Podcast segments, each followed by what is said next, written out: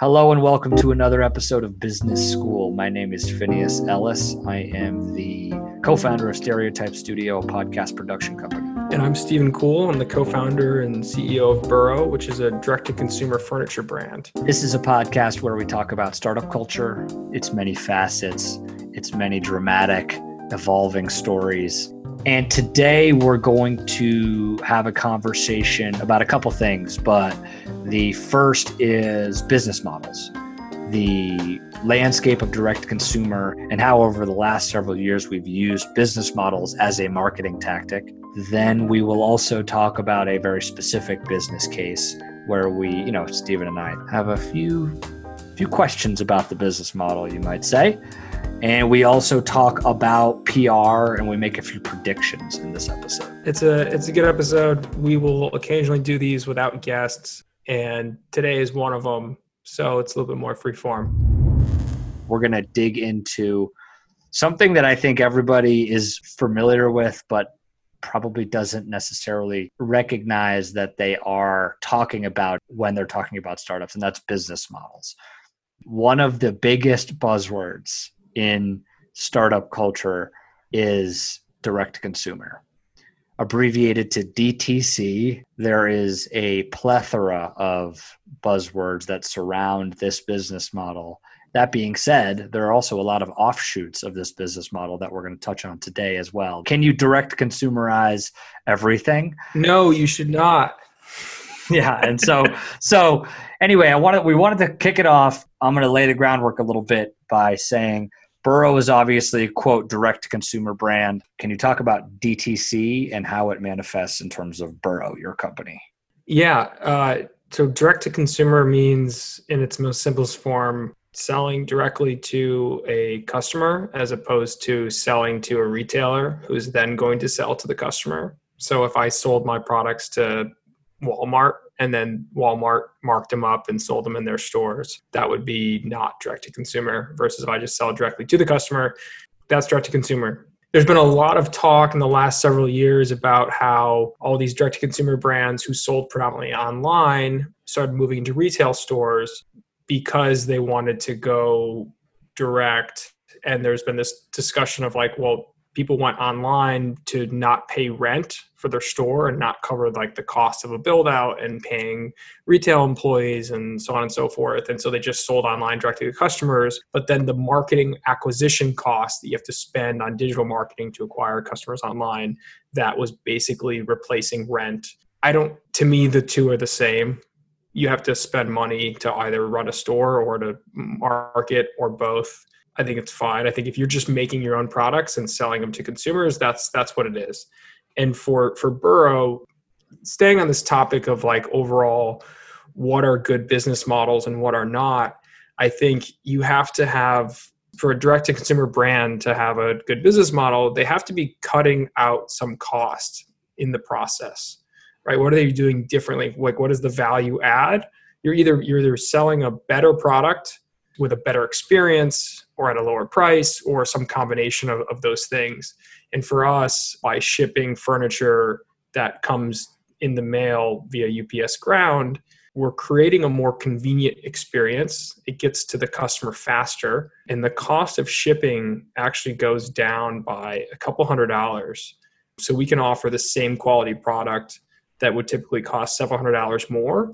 We can offer it for several hundred dollars less get it to the customer faster, more convenient experience, and then we just have smarter, more customer driven design into the products themselves. So that's where we're adding value. But a lot of people are just like, oh, I'll create a brand that sells online directly to the customer, but they're not really adding any value. They're not making they're not making a better product. They're not making that much better of an experience. Like if you're buying, let's just say a toothbrush, for instance, I don't think it's that hard to go to CVS to buy a toothbrush. Ordering it online doesn't necessarily make it better. Doesn't necessarily make it worse either, right? I mean, it, you know, I think no, it doesn't. It's just uh, you collect more of that margin. But I remember early on in my days at Warby Parker when all of this stuff was happening. We well, there was that we did a, the first Warby Parker commercial was all about business model and I think the commercial actually did pretty well and was effective because at that time, that business model was thought to be very innovative and relatively revolutionary. And I think primarily because you could build an entire business just online and not just sell something on the internet, which was done long before that, but to build a whole brand experience and a whole new customer journey and a whole new and represent that all online that being said, we played heavily into cutting out the middleman. I mean, I think literally, I think there were scissors cutting out a paper worker in the ad. But who was that middleman? Well, for Warby, it was optical shops. It was opticians. It was the so brand. they're the Walmart of yeah, exactly. Example it was the brand markup of the large company that owned 80% of the eyeglass landscape. Luxottica owned Pearle Vision, Sunglass Hut, Lens Crafters, and those were all sub brands underneath Luxottica. And then there was also a large portion of the market that sold glasses was independent optical shops that sold the brands. So there's just a whole group of people that were trying to make a dollar off of one pair of glasses. That being said, I remember when the direct consumer term and cutting out the middleman was sort of started to be made kind of like a, a marketing technique, right? And that then birthed in a lot of ways this explosion of companies that saw this not just as a way to start a business with low friction and collect more of your margin by selling direct online control your customer experience, all the benefits that we've talked about from this business model, but also the marketing opportunity around being direct to consumer. It, it also just has this feeling of like, stick it to the man or woman, you know? And uh, I'm fascinated by that. So when you were coming out of business school, I would imagine that played a role when you were sort of thinking about what business to start. Was that part of your analysis when you were coming up with Burrow out of college? Yeah, it was. It was a huge part of it. It was like you just map out the existing industry and say where which by the way we looked at a lot of industries to see where there were opportunities. Furniture at the time was largely untouched. And i mean frankly casper was the one that made us think of it. It was like okay mattresses what else can you do this for? Just as if you were looking at eyeglasses you might think like oh are there sunglasses you could do this for right and so we we started with like the broader furniture space and it was like okay if you were to tackle furniture so first off mapping out that that process and it was like okay if you buy a sofa from crate and barrel crate and barrel doesn't have their own factory. They're, they're just contracting it out with third party manufacturers and you dig in even more and you find that like those manufacturers are the ones that are actually kind of driving the design process and then crate and barrel comes and says i want these styles and i want to adjust the size or whatever and if they want a different style they go to a different factory. But they're kind of just shopping from what the different factories already make. And so then once that product is made in that factory. It ships to Crate and Barrel's regional warehouse. That costs a couple hundred bucks to get it from either North Carolina or Vietnam or wherever they're making it to that regional warehouse. And then they have to ship it to the local retail store, which is another couple hundred bucks. And then you either pick it up from the store or you pay for last mile delivery as the customer. And so there's several hundred dollars in that process. And we were like, oh, if we could design a sofa and furniture in general that can be shipped in compact boxes that are within the UPS and FedEx dimensional weight guidelines, we could ship a sofa anywhere in the US on average for about 100 bucks as opposed to 600 plus dollars and pass those savings on to consumers and also offer a better experience. And so that was like you know there's this idea in silicon valley of how do you create a business model that is 10x better than the previous model? I think it's total bullshit. Like most companies are not creating a 10x better experience overall. If they really were they would be zero to a billion in revenue like fairly quickly. Uh, but it's but it's a really noble goal. And i think if you can come somewhere in between you know one and 10x better you're you're doing pretty well.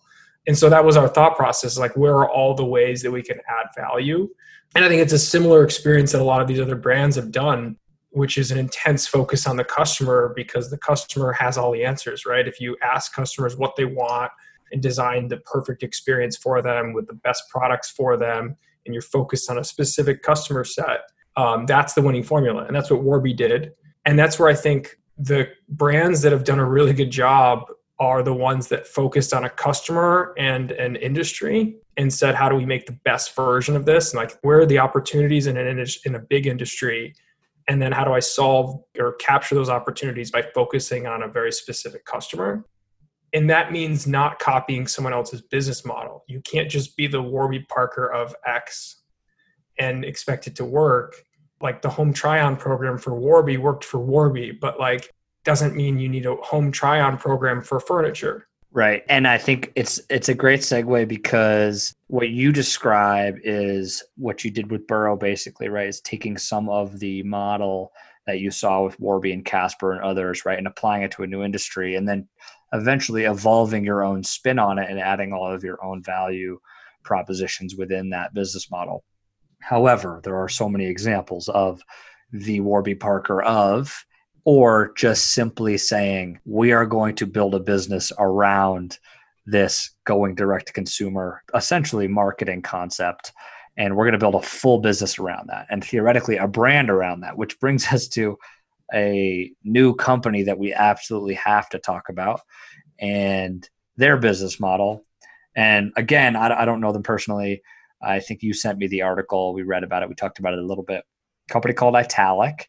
And I think it's interesting to talk about because it's a business model play, not just from an actual value perspective, but also from a marketing perspective, right? Their entire marketing, at least what they're presenting to the world, is about direct consumer supply chain value passed on to the customer to the point where there's actually moving graphics on their site which you know the, the graphics of old the original direct consumer graphics about value proposition for direct consumer were like and a lot of the brands probably burrow included added these to their site. I'm not sure if you guys did but you know it's like traditional retailer and then direct consumer and then their markup. And it just showed like direct consumer was like our cost of goods sold and then shipping, right? And then it was like what you pay. And then for the traditional retailer, it was like all of these other additional costs. And the bars were like, it was two bar graph basically. This is a souped up version of that where there's a whole line item. Let's yeah, let's break down their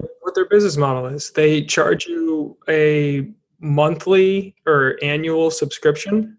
Annual, right? It's like a hundred bucks. And that is what they claim is their only profit.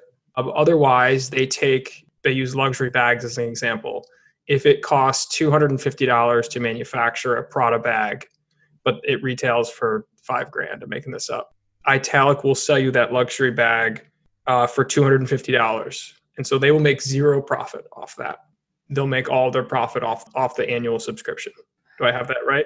The quick description of their company is quality at cost, access to 800 plus quality goods from the same manufacturers as top brands with zero markups.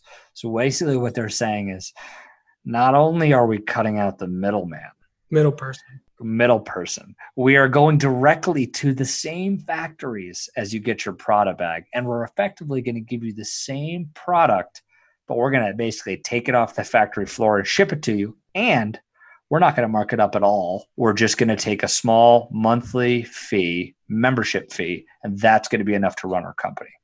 I have so many problems with this. Talk to me. Okay, first of all, let's just get the the most offensive one out of the way.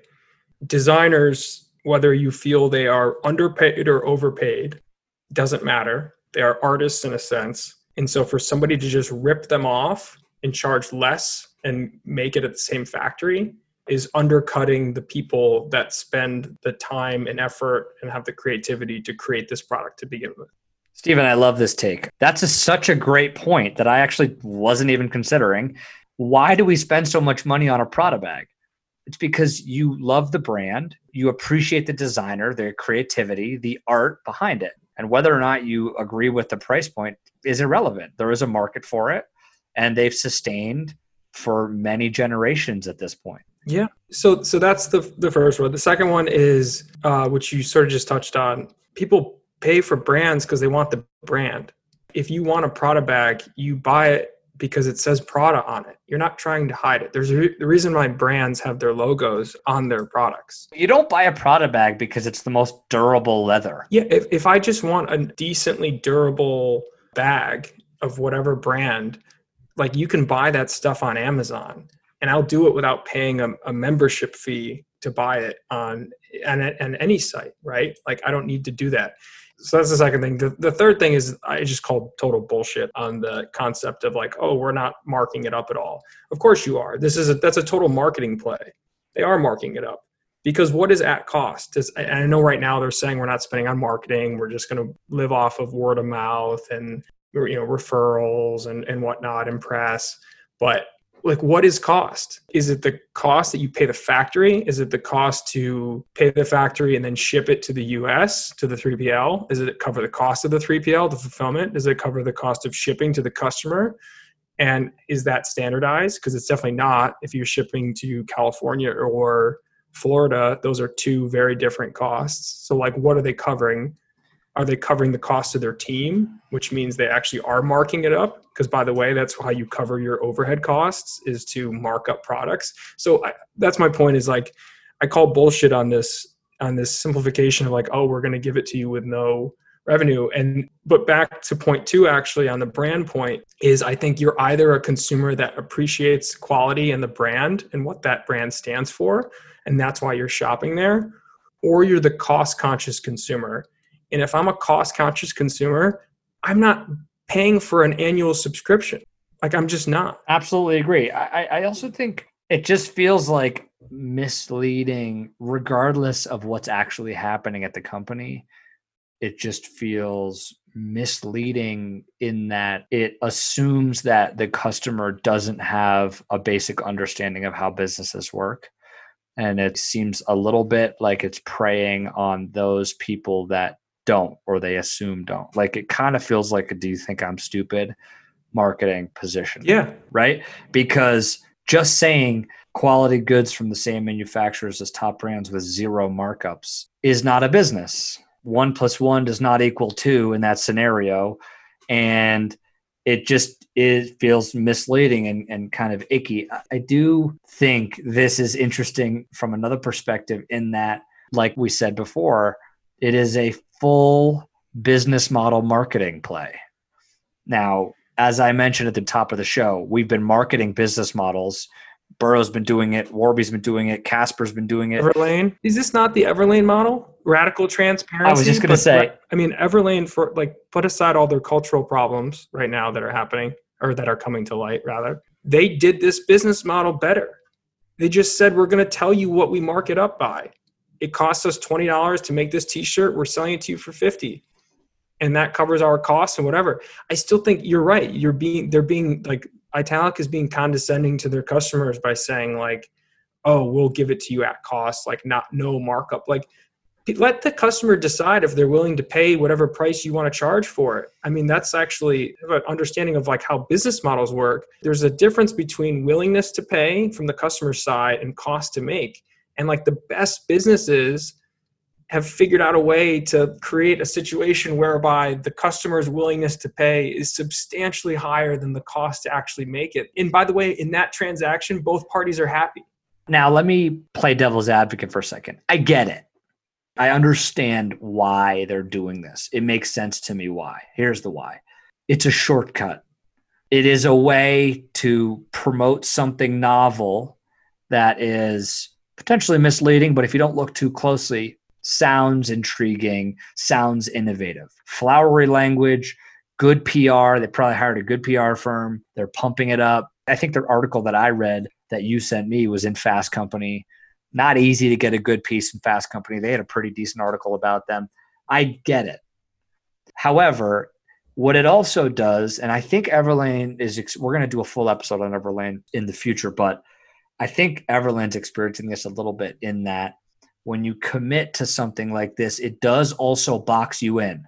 So there are long term implications, and we've talked about this on the show multiple times already. The decisions you make early on as a company matter long term. To your point, if you are inclusive and you hire a diverse team early on, it's not going to come back and bite you. If you commit to this business model as your pillar marketing strategy and as the full identity of the business, this is what they're going to have to live by forever And we, the consumer, only gets more wise to what they're actually doing the longer they're around. It'll be interesting to see. You know, I don't think I've ever had an example as acute as this uh, of saying, wow, I'm calling it now that there's going to be potential bumps in the road in the future based on how they're positioning themselves today. Yeah, I mean, there's going to be one expose if they even make it this far about what their actual costs are, and it's going to be like, oh, look at that, they actually do mark it up, yeah, and then that's going to blow them up. You're right; they they have to stick to this now. I'm I'm just dig I'm digging around their website right now. They like compare their sheets to uh to Parachute isn't that funny? Now that we're now we're comparing our sheet, we're comparing our products to other direct to consumer brands. It's like me starting a marketplace website and saying our sofas are as good as Burrows. This is just it is just interesting. Which which people do. But which people do, which is great, but it just it shows the maturity of the direct consumer landscape and how it is today. You know, Burrow is now in a position where it's being represented as kind of like an industry standard, which is sweet in a lot of ways. No, but this is great. They they're just not even accurate. Look, this kind of marketing can take you it's like candy, right? If you need a little boost of energy, sugar high, give you a little energy, but it wears off quickly. This also leads me to another question for you, which is you know, we talk about corporate responsibility in our first episode, but we talk about it from the perspective of diversity and representation. What's the what's the corporate responsibility of companies to represent good business practices? I think it's just a necessity. Like I think certain types of customers want to know what they're paying for.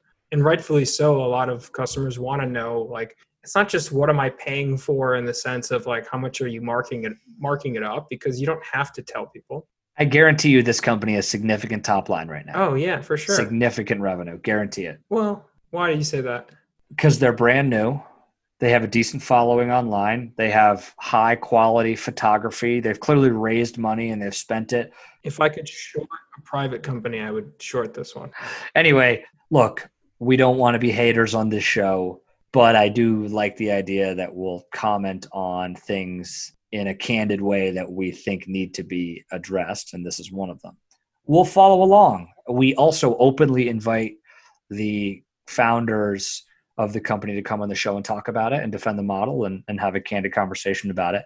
I think that's important. We're always open to that. We actually love to do that. But yeah, I mean, I think there's just too many lessons that we've learned over the years from a lot of these companies and this just kind of seems like they took all of those things and put them into one marketing strategy and kind of built a company on it. Stephen's deep in their website right now. He's I'm I'm hooked. I'm, I'm like they're they're comparing the pricing of their products to like other brands and the, they're misquoting the other brands the the price of it. It's also such like predatory against par- like why are you going to pick on parachute? Here's another issue pop, the pop culturization of startups, the regular consumer of these companies like Burrow and Parachute are a lot more sophisticated today than they were five years ago. So we're just more wise to things like this. And I just think your runway as a result is going to be a lot shorter before your chickens come home to roost. Whereas if this was five years ago, you could ride on that novelty of a business model and cutesy marketing and cutting out middlemen and all that for a lot longer. Today, that marketing's been, ha- we've been hammered with that marketing for 10 years. So I just think the consumers got a little bit, is a little bit wiser to it and a little bit more cynical about the industry in general. And I think you've probably experienced this and how hard it is to acquire customers organically today and you got to really be creative and innovative and you got to really be have great customer service have great product deliver on all fronts right? We've said this many times. This is an alchemy. The best brands out there are an alchemy of a bunch of different things and the cutesy marketing tagline is a lot less valuable than it was. And so yeah i mean i think the maturation of the customer that's been buying these products now for a long time this stuff isn't that novel. There's a level setting of this landscape happening, and it's kind of what the whole show is built on. And the level setting is we're coming back down to earth a little bit, and your product's got to be good. When somebody sends you an email, you got to respond, and all basic business principles that I think was the re- a big reason why startups, the direct consumer boom happened in the first place. But that ran amok quite a bit when we got a little drunk at the wheel. And I think that is now level setting. And this just seems poorly timed. Yeah. Yeah. It's almost like they, you know, it's great. I, I have this conversation all the time with a lot of friends. It's like, I love all these companies that are basically selling products for substantially less than they should cost and they're being subsidized by by venture capitalists like think of all those like meal pal companies where it was like you can eat at a different place in new york city for lunch for five bucks and meanwhile you can't actually go and find a meal for five bucks in new york city unless you're going to eat dollar beans it was, and like scooters, electric scooters, like those things are just burning money, but you can use they're fun as hell to zip around the city and and and they're yeah. cheap. It's so cheap. Yeah. And it's like they're just being subsidized. Same with like Uber and Lyft for like for the most part, even still, like it's subsidized by investors to provide this super undervalued product or service. And they that's how they get really big. And it's great, but it doesn't mean it's a smart business model.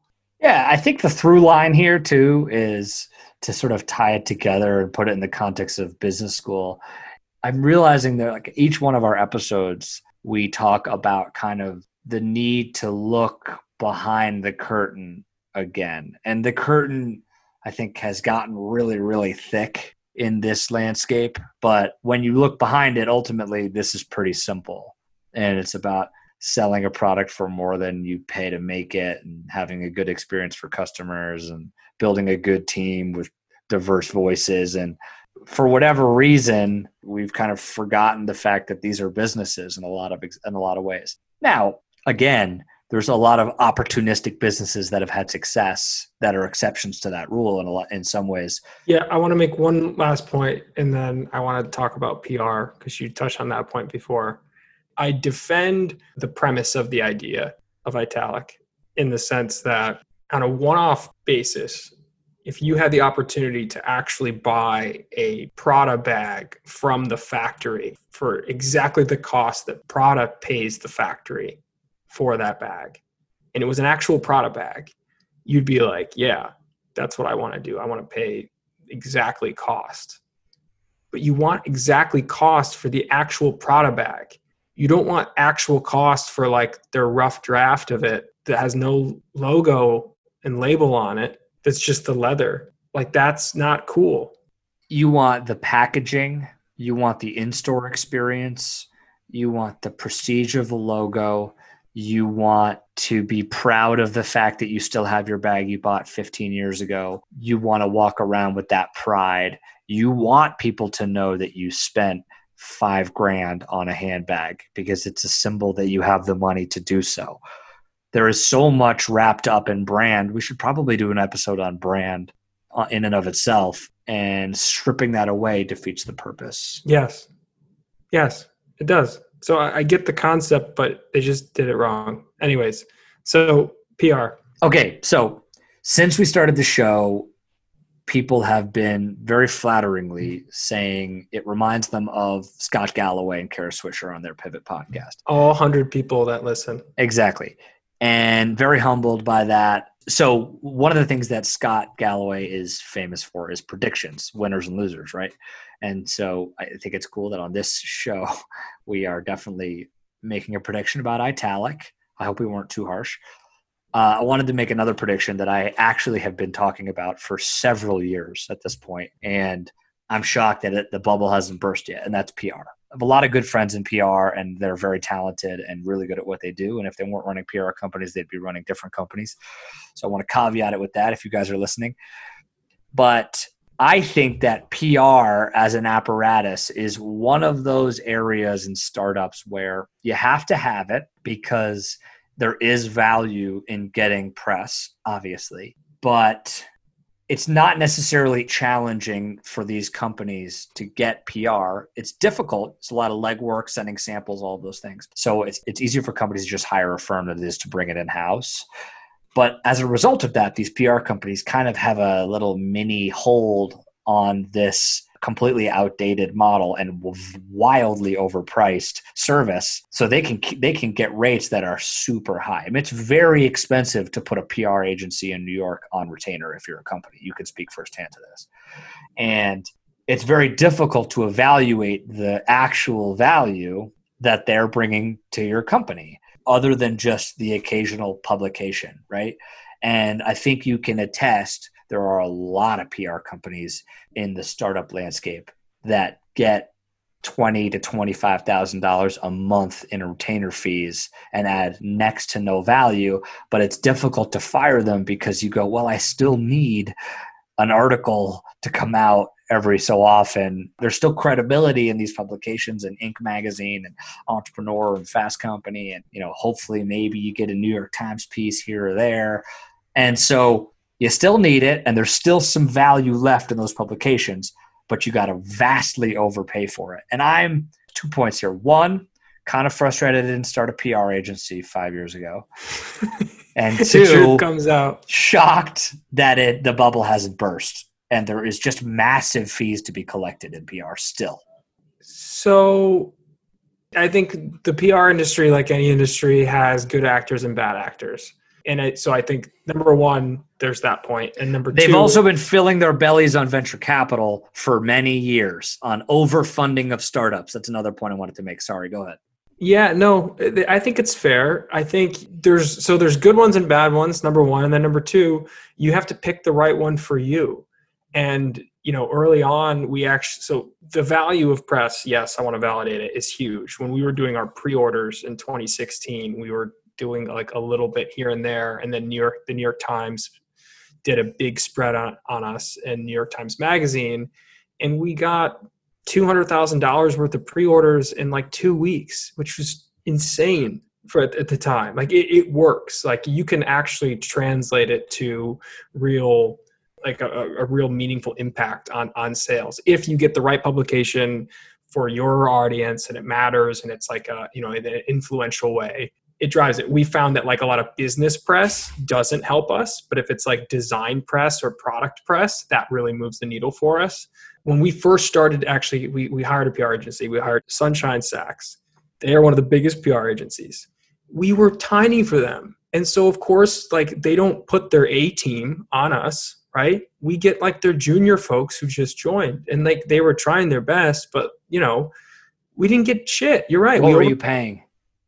Uh, I don't think I can legally say, but it was it was, it was too high. 20, it wasn't 20k a month, okay. but it was north of 10. We'd have our weekly or monthly updates, and it'd be like, "Oh yeah, we pitched these stories," and it's it's like, ah, like okay, but where are the stories? And the problem there is because they have not only not their A team representing us, but also they have limited interactions with all these uh, reporters and of course they're going to save the the media interactions with the reporters for their biggest clients because that's that's who's paying them the most money. If you're negotiating for the cheapest rate because you're a small scrappy startup they're not incentivized to give you their best story right? When they have if, if, you're talking about them as like gatekeepers to all these media outlets which media outlets will say no we do our own research we come up with our own stories which some of them do some of them don't whatever it doesn't matter. For all like the product roundups they do not. Like that's like inbound pitching to them uh, and those, by the way, do drive a lot of revenue. Yeah, and again, this is no this is no fault of the PR agencies. Quite the contrary. This is because they are in many ways still the gatekeepers to these publications that actually in a lot of cases still do continue to add value to a company they are able to charge high fees for their services and put their b team on it and that is just kind of like an acknowledged arrangement that still exists, even though probably both parties are like, what is this is kind of wild. What's really going on here? Yeah, but that's why you should work if you're a startup, you should work with a smaller PR agency. Absolutely. Massive shout out to our PR agency now. So we have an in-house head of communications who's amazing. She's a badass. Yeah, you know LT. And she also does uh, manages our relationship with Diffusion, which is our PR agency, they, if you want to talk about marketing the business model, their business model is uh, we agree to whatever these media outlets and types of stories are. Like some are worth more to us than others. They have a point system. if they earn X number of points in a month, they get paid accordingly. And so if they produce a ton, they get paid a ton. If they produce nothing, they get paid nothing. I love that. And you know what that accountability translates to? We pay them quite a bit every month, but we get a lot out of it and we feel good for, about it. Yeah. And like that's a really that's a great business model, but we're also a meaningful customer for them, right? We're a meaningful client. Um, so we are getting their A team, which is great. Um, and so I, I, think it can work, and and it like does. We, can, yeah. we can actually track revenue to these like press articles. They are well worth the money, but you have to do it the right way. You have to do it the right way. I and my big thing when people ask me about PR is like, you got to be willing to hire and fire. It's like staffing your team. You got to be willing to fire your PR agency, and you got to be willing to rehire the same agency, and you got to be willing to rehire a different agency. And when we were at Jack, when I was at Jack Erwin, we hi- we worked with JBC, Jennifer Bett Communications, and they're good friends of mine. And we hired them. We had to fire them of no fault of theirs, by the way, more fault of ours. And then we rehired them, and they were great. Honestly, they were great both times, and they're just savvy. They're just like a savvy team, and they and they work really hard. But when your company grows, your priorities change. This stuff isn't personal; it's a transaction and and you, and you got to give them direction if it changes if you want a, a story about something uh, whatever it is for your brand tell them challenge them be this like is such a good i want you to aim for the fucking new york times and get me in Yes. there about this story like figure out a way to make it happen if you push hard enough you'll get something close to it at some It- point the biggest one of the biggest complaints PR agencies have with startups, and I'll speak on their behalf, and maybe I'm wrong, is they don't give them direction. Like they just don't know how. the PR agencies should be seen as a tool, and you should be leveraging that tool for results. And the PR agency is not going to fire themselves. If you don't know what you want, if you don't know where you're going, if you don't know what your what your position is, then you should not be paying your PR agency a retainer of any amount. That happened to us at Jack Erwin. We didn't know what we wanted. And we had a PR agency and we were just funneling money out the door. And we were having internal meetings trying to decide what the direction of the company was going to be at that time. And then you'd bring in two smart owners of a PR company that would come in that we when we had meetings, we'd have weekly meetings in person with both of the partners at the at the firm and they'd be coming up with all of these ideas and we just didn't know what we didn't know where to direct them. And so that's again an interesting thing. We always circle back to this which is like accountability lands with the founders of these mm-hmm. companies in so many cases as well. Yeah a good founder needs to have that mindset in everything. Like it may be someone else's fault but pretend it's your fault and figure out what that is.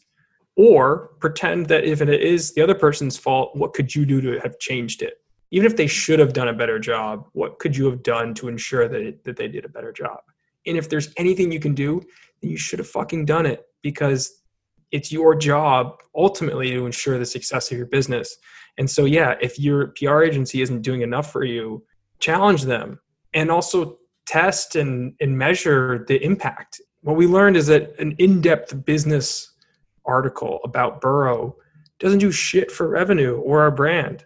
It's interesting. And like my friends in finance are like, oh, this is a really cool article, but they already know about us. And if you didn't know about us, I don't think that's making you want to buy our furniture. But if you read a product review or read about us in a design article or a product roundup or something like that that's actually translates into the decision process that goes through your head when you're thinking about what to buy for furniture so those work so we stopped asking our pr agency to do so many business articles yeah if we hadn't said that to them they'd still be pitching those all the time right like that's on us to tell them Okay, so my prediction is that these agencies pivot to a focus on content creation instead of PR. And they use their existing apparatus to assist in the creation of content. And and they fail at it no, no, come on. I, I, I, my, my, my prediction stops there. Uh, all right, man. I think that was a great episode. Class dismissed Class dismissed.